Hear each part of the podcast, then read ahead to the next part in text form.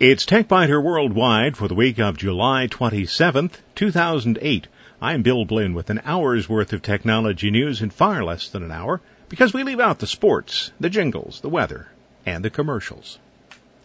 When TechSmith released Snagit several years ago, the words I said, and I quote, were, you won't find a better screen capture program anywhere, at least until TechSmith develops Snagit 8.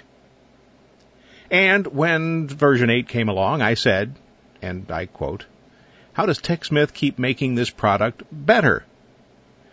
Well, now I have Snagit 9, and once I got past some initial problems, it was clear that TechSmith continues to develop an application that has no rival. And the good news is that someday there may be a Mac version. I mentioned some rough spots, and yes, there were some. Version 9 of Snagit adds a lot of new features. It updates the interface, fixes some rough edges with the previous version. For example, the ability to capture a scrolling window has improved greatly. In version 8, this was a great feature when it worked, but it didn't do that very often. Another interface example, Snagit now looks like Office 2007 applications with an office-like ribbon. And the new interface moved the finish button from the far left side to the far right side, and that actually puzzled me for a while until I found it over there. The Snagit 9 image editor is a lot more capable than what was available in the previous version, and there are lots more options for annotating images. In addition, you can have multiple images open simultaneously. That may not seem like a lot, but if you do a lot of screen captures and you may occasionally have to do some combinations, wow, that's a pretty big feature. If you have an image with a lot of white space around it, you can crop it by dragging the four crop handles, or you can just use the trim tool to perform that action automatically. And there's even an oops eliminator. In previous versions, you could capture an image, forget to save it, and then capture a new image that would replace the first image. Well, now Snagit immediately saves files and it keeps track of information, for example, which application it was that you were using when you captured the image. That makes it possible for users to search for an application name and find all of the images associated with that program. This is great if you're documenting something, and it rates a genuine wow from me. So once you have an image, you can apply a flag to it. Think of flags as categories like documentation, cats, cartoons, whatever types of images you capture. And you can also associate keywords with each image. So if you use Snagit a lot, this makes finding images a lot faster. Right out of the box, and as usual, Snagit's default menu uses huge icons to display the kind of capture that will be performed. That may be great for new users, but I have lots of different capture scenarios. I'd just rather have them in a menu list, so I turn off the big icons. TechSmith continues to offer Snagit on a 30-day trial period. The company can do this because they know that anybody who needs the ability to perform screen captures will, within 30 days, become so attached to Snagit that they won't want to let go. But Snagit 9 is not perfect. There's a lot to like about the interface, for example, too, but there's some to dislike. Snagit uses the ribbon interface that users of Microsoft Office 2007 will find familiar. The problem with the change is that some modifications seem not to have been thought out very well. The zoom command, for example. If I'm viewing an image in the editor, I often want to look at an enlarged view. Normally, I'll have the draw ribbon open because I'm adding text, arrows, callouts, or shading to the image. Initially, I thought that zooming in required me to click the View button to open the View ribbon, then click on the Zoom menu to drop down a list of zoom options, click on the magnification I wanted, and then click to return to the Draw ribbon. When it's time to get back to the standard view, I thought I had to repeat that process. Well, the good news is that's nonsense. There are keystrokes that make the process easier and faster. The plus key enlarges, the minus key reduces. Clever. But it does this only in large step increments. The size I really want never seems to be available. So I hope that finer grained zoom will be available in a later version. And then there's the problem of escaping when I don't want to. In previous versions of Snagit, users could cancel an action by pressing the escape key. Now, the default action of pressing the escape key when you're in the editor is to close the editor. Fortunately, there is a setting that controls this and restores what seems to me to be a more logical arrangement. Then there's the not quite a full backup backup. As with previous versions, Snagit allows users to save their settings. This makes moving settings from one machine to another easy. For example, if, as I did, you buy a copy of Snagit for use at the office and you want to take the settings from the review copy into the office to use. I found that most of the settings were saved except for the default location of files. No matter how much I fiddled with the settings, I wasn't able to get Snagit to write the drive and directory to the XML file it uses to transfer settings. I had expected to have to edit the XML file on the Office machine because I save files to the C drive there, but I save them to the D drive at home. But there was nothing to edit. It just wasn't there. And then there's this problem with anonymous file names. Snagit places all open images in a film strip like display below the editor window, but it identifies them only by file type. If I have a series of images, each may look a lot like the other, particularly at thumbnail size. The files are identified only by file type. I can hover the mouse over the thumbnail and wait for a second or so. Then Snagit shows me a slightly larger image that I might be able to figure out what it is. But the good thing is that image does include the file name. Well, guys, the file name ought to be part of the basic display, or the name of the selected image should be on the status bar. There's a lot of wasted space down there. Use the status bar. Now, that may seem like a lot of annoyances. It may seem like I don't like the program. Wrong. In the past, I've not been able to find anything to complain about in Snagit, but this time around, the changes are so numerous and so radical that there were bound to be some rough edges. I'm sure that TechSmith will resolve these problems in coming versions. Alone or together, they don't outweigh the advantages of the new version. On the TechByter Worldwide website, www.techbyter.com, you'll see a series of exchanges between me and TechSmith's tech support folks. When I work with a company's technical support representatives, I try to avoid telling them that I'm a journalist who's working on a review. I know that there are ways that tech support might be made aware of this, but in most cases the support team isn't aware that I'm anybody other than a standard end user. So the support I receive is exactly the kind of support you should receive. Because of changes to the way Snagit works, Initially, I thought files weren't being saved properly. They weren't being saved with the names I expected. That was the initial problem that I reported to TechSmith. The conversation that took place over about four days covered that problem and some other things that popped up during the time. I think you might find it interesting to read the tech support messages from TechSmith. In short, this is the way technical support should work. Bottom line time. Normally, Snagit gets the maximum number of cats. In this case, it would be five. Eh, not this time. Four. That's still a very good rating, and it indicates a product that works very well, has a lot of really great features, but also has a few problems. Snagit 9 works only with Windows XP and Vista systems, so if you're still using an earlier version of Windows or a Mac, you're out of luck. TechSmith is said to be working on a version for OS 10 though. 50 bucks for new users. Upgrade from any previous version, and that's all the way back to version 1.0 for just $20. For more information, you'll want to visit the TechSmith website, and there is a link to there from the TechByter Worldwide website. And then there's tech support the way it shouldn't be handled. In May, I wrote about hidden dangers in Skype. At that time, I had written to Skype's public relations department to report my concerns and to ask if I had missed anything in my negative assessment. I sent a follow-up request in July after not hearing anything for two months, and I finally received an answer. It was a canned answer. The response revealed an additional setting that I could change, one that wasn't covered in the documentation and one that is set incorrectly for anybody who has any concerns about security.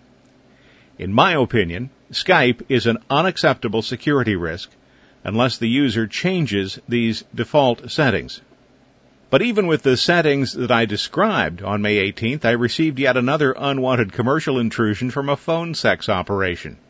The message was able to get through because, in Skype's words, the privacy settings do not let people who are not in your contact list send you a chat message or call you via Skype, but you can still receive new contact invitations.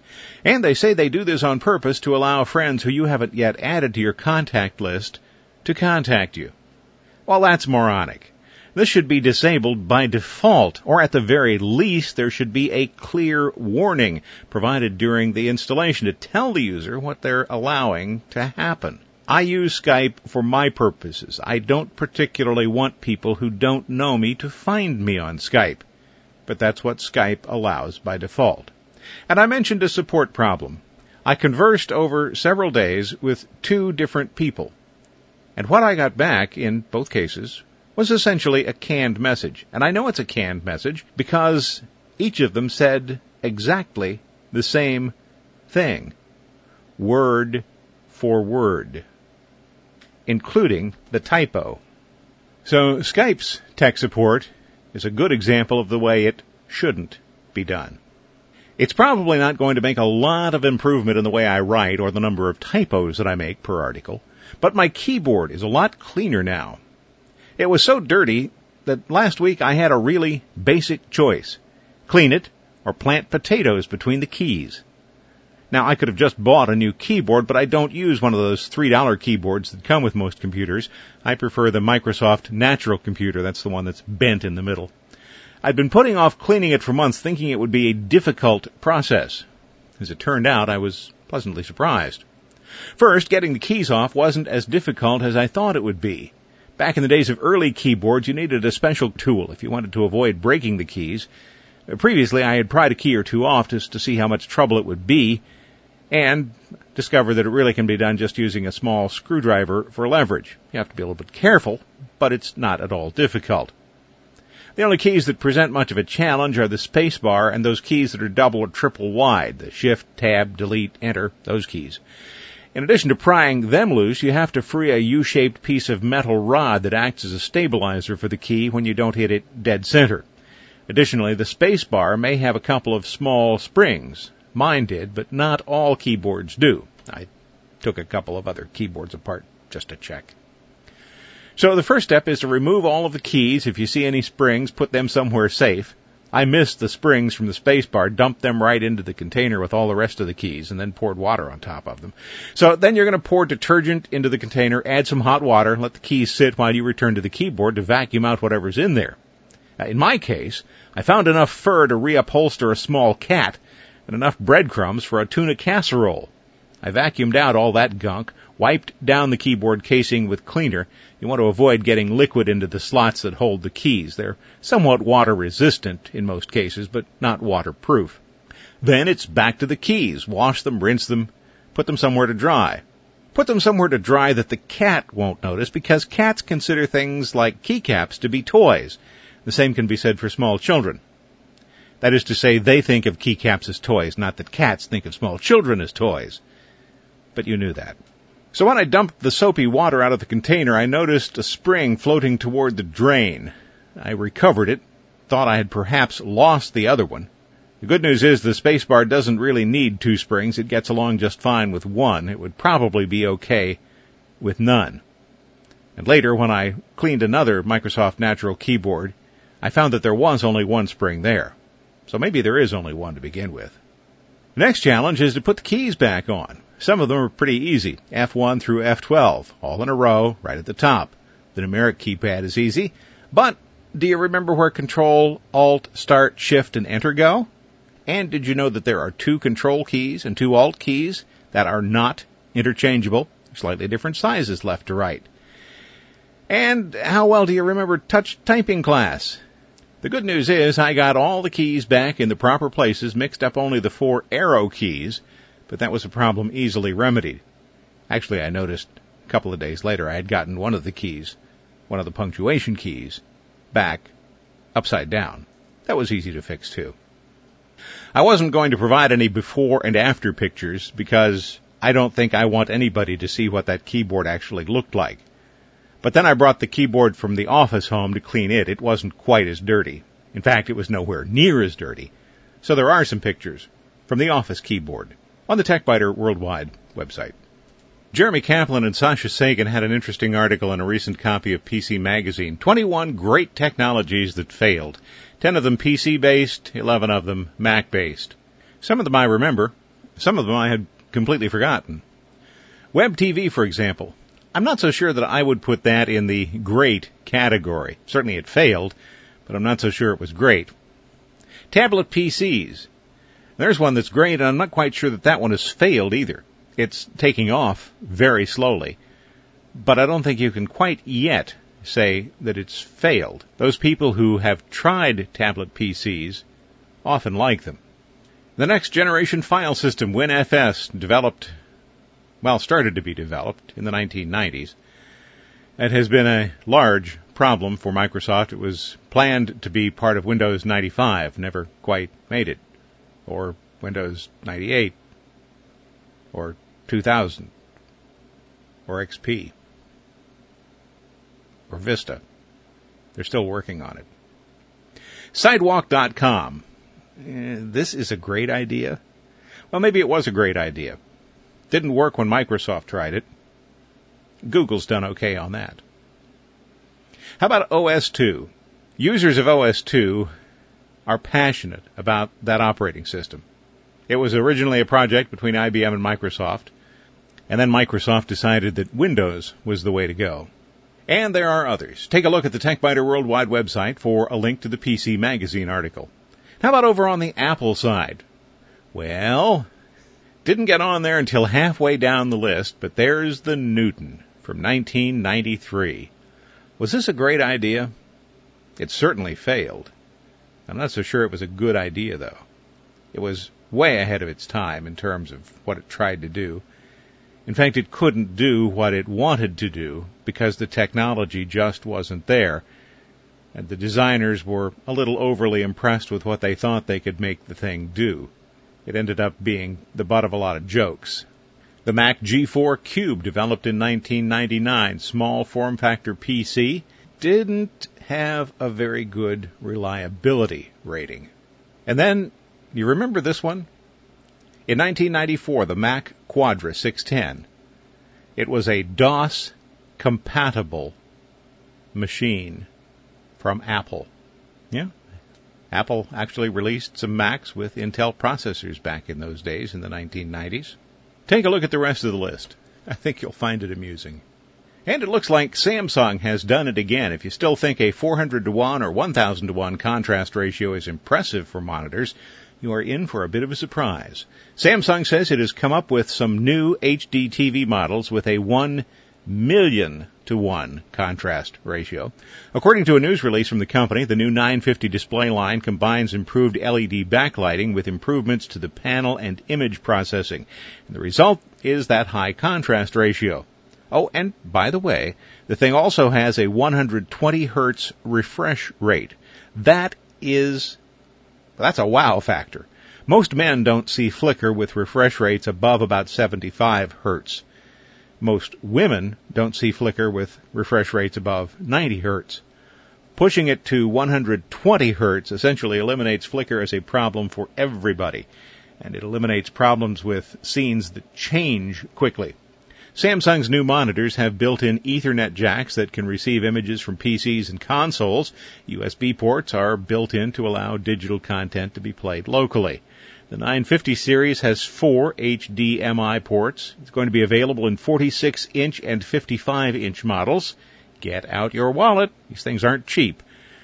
$3,200 for the 46 inch model, $4,200 for the 55 inch model. They'll be in stores in August. Are you ready? Thanks for listening. This has been TechByter Worldwide for the week of July 27th, 2008.